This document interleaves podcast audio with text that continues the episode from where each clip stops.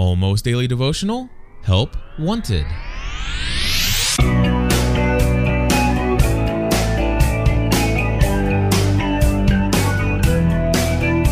Hello, everybody, and welcome back to another episode of the Almost Daily Devotional. My name is Cliff Ravenscraft. Today, we're going to be taking a look at a story about when Jesus put a little sign up in the window that said, Help Wanted.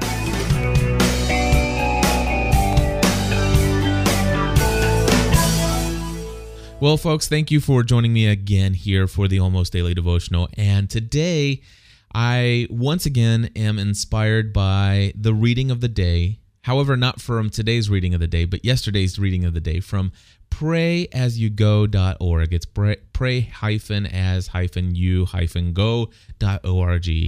And it read to me, or they read to us today or yesterday, Matthew chapter 9, verses 27 through looks like 38. And I'm going to read the whole thing to you if you don't mind from the NIV version of the Bible. It says, As Jesus went on from there, two blind men followed him, calling out, Have mercy on us, son of David.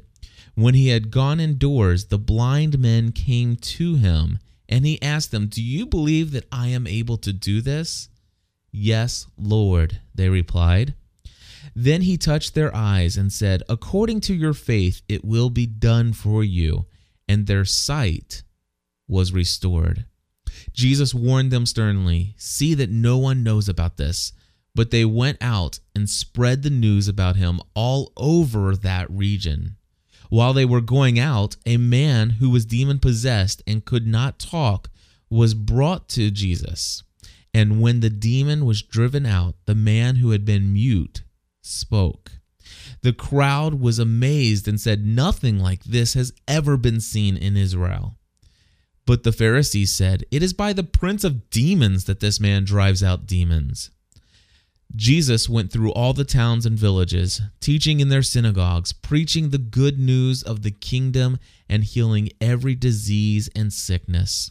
When he saw the crowds, he had compassion on them because they were harassed and helpless, like sheep without a shepherd.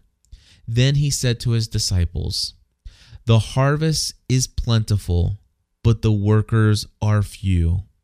Ask the Lord of the harvest, therefore, to send out workers into his harvest field. God, I just pray that you will speak to us through this call for help and um, give me the words that I might say to help inspire other people to answer that call in Jesus' name. Folks, I will tell you this is a passion of mine. This is this is this is a heart's cry of mine for us to understand, for me to understand daily exactly what this passage passage of scripture really does mean to our daily life, our everyday living. You know, for me, when I remember, I remember when I first quote unquote recognized um, my understanding of of really truly having a relationship with God and being a Christian. I remember it being so much of a really almost a selfish moment for me. I was like, "Oh, I'm so thankful that now I I feel in my heart and know in my heart and believe in my heart that I'm saved, that you know that I'm going to spend eternity in heaven." I recall all of those things. And I and and then immediately following that I remember just how passionate I was to share that news with so many people. Just like the men who were who were made um who were blind who were given their sight.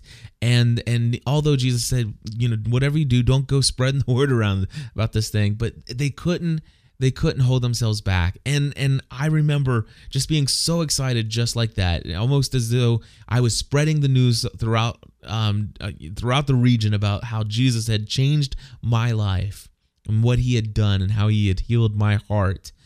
And I remember all of that, but there came a point in my life, somewhere in my Christian experience, in my Christian journey, that for me being a Christian not was not so much about what God had done for me, uh, at that moment in time. But what is he continuing to do for me? What am I continuing to get out of this relationship?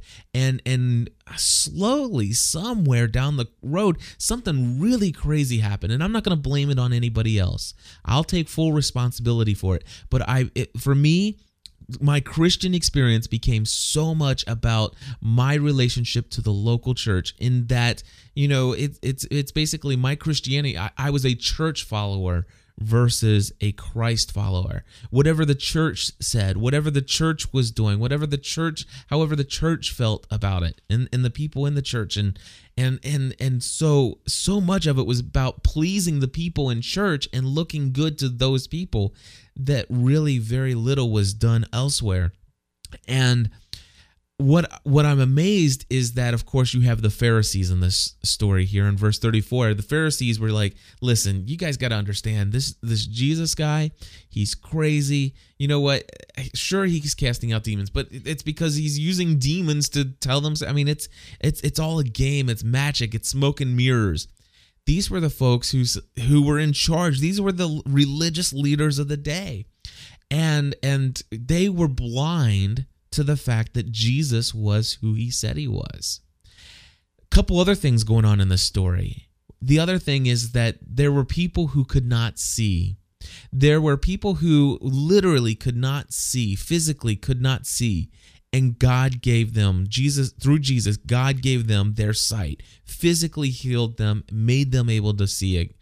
And and people were amazed at this, and I'm thinking about you know the the number of people who are blind to the reality that Jesus is here today. And I just imagine that today, in, in, in, thinking about the crowds of people that surround me whenever I go out of this house, the fact that so many of those people are blind to the fact, are completely blind to the fact that Jesus is among us and, and, and that he loves us and that he wants a relationship with each and every one of us and and I, and and in my heart i see god just sensing this calling to go out and continue to heal people's blindness to to help open their eyes let them see christ through me and that's really what i feel god calling me in this. And then of course there you know we hear so many times about the blind being able to see. You know in, in fact you it's amazing grace blah blah blah blah was blind but now i see. You don't ever hear was mute but now i speak. You just don't hear that. So so basically we we get so you know when we think about the miracles we think about all the people who were blind or demon possessed that that you know that that jesus made able to he made them able to see physically healing their sight but what about this guy this guy who could not speak. He he was mute. And what it, what it gets me to thinking about is, you know, there came a point in time, like I said, after several years, I stopped really caring and about. Uh, yeah, I, honestly, I stopped caring about other people, and and and and I didn't share. I didn't speak all these things, all this truth about God, and and and became quite silent. And I guess in this story, what I'm, I'm reminded of is that God wants me to be healed from my inability to speak openly and compassionately to other people. He want he wants to heal the fact that I'm mute about my faith in many circumstances uh, over all these past years when I had the opportunity to to not just like lay it down and and quote Bible verses and throw Jesus in their face and every, every turn, but to really speak love and genuine care into people's lives in a way that would express Christ to them and whenever the opportunity would come up to always be prepared to give the reason for that hope that I have, but to do so with gentleness and respect. God wants to heal us from being mute. He wants to give us the ability to speak and speak freely. And that's another thing. But here's what it all boils down to. And this is where the title comes for today's devotional thought Help Wanted. Help Wanted. You know, in the standard church today, 10% of the people do 90% of the work. You know, uh, basically in a in a typical congregation, ten percent of the people are called out to be the pastor, associate pastor, the the deacons, the elders, the church board, the the worship leader, leader, and the choir, and the Sunday school teachers, and and stuff like that. That's ten percent of the congregation in most churches, and the other ninety percent, the other ninety percent are just required and expected to be faithful attenders of this place called church. And that's not what this is supposed to be about. We are all supposed to be involved. In fact, that's what that's what this scripture is speaking most loudly to me today about today. It says Jesus went through all the towns and villages. Number 1, Jesus went out. He went out. He didn't stay within a certain building, a certain facility, a certain campus. He went out to all the towns and villages, teaching in their synagogues, preaching the good news and the kingdom and healing every disease and sickness.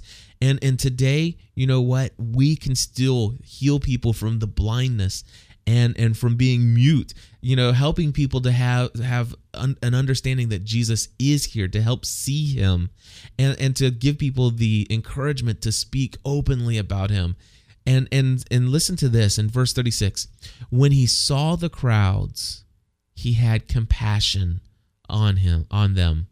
Now when i when i hear he had compassion on them i i um and, and i i'm adding to this i know but i can almost imagine just you know cry you know jesus's eyes weeping just getting wet just from just being visibly moved by the the atrocities that are going on in in just the crowds of people that he saw those who were sick those who were struggling with so many issues in their day-to-day lives and they all seemed harassed and hopeless and helpless i'm sorry.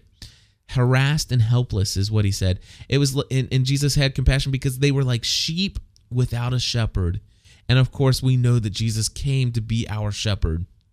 And he says to his disciples you guys you guys look look look around here. Do you see this? These are people who are hurt they are harassed they are helpless they are all blind to the fact that i am here among them that I want a relationship with them. Do you understand? This is a harvest that is so plentiful, that is so ripe, that right now, if somebody were just to come to them, if if we just had the workers enough, we would be able to speak to them, bring them this truth, and and and the harvest is plentiful. We would reap very many rewards. We would be able to reap so much from this harvest. However, we have one issue, disciples. The workers are few. The workers are few. And in the church today, I would say 10% in the church doing all the, you know, almost all the work, the, the workers are few. And it says quite clearly, Jesus said, Ask the Lord of the harvest, therefore, to send out workers into his field.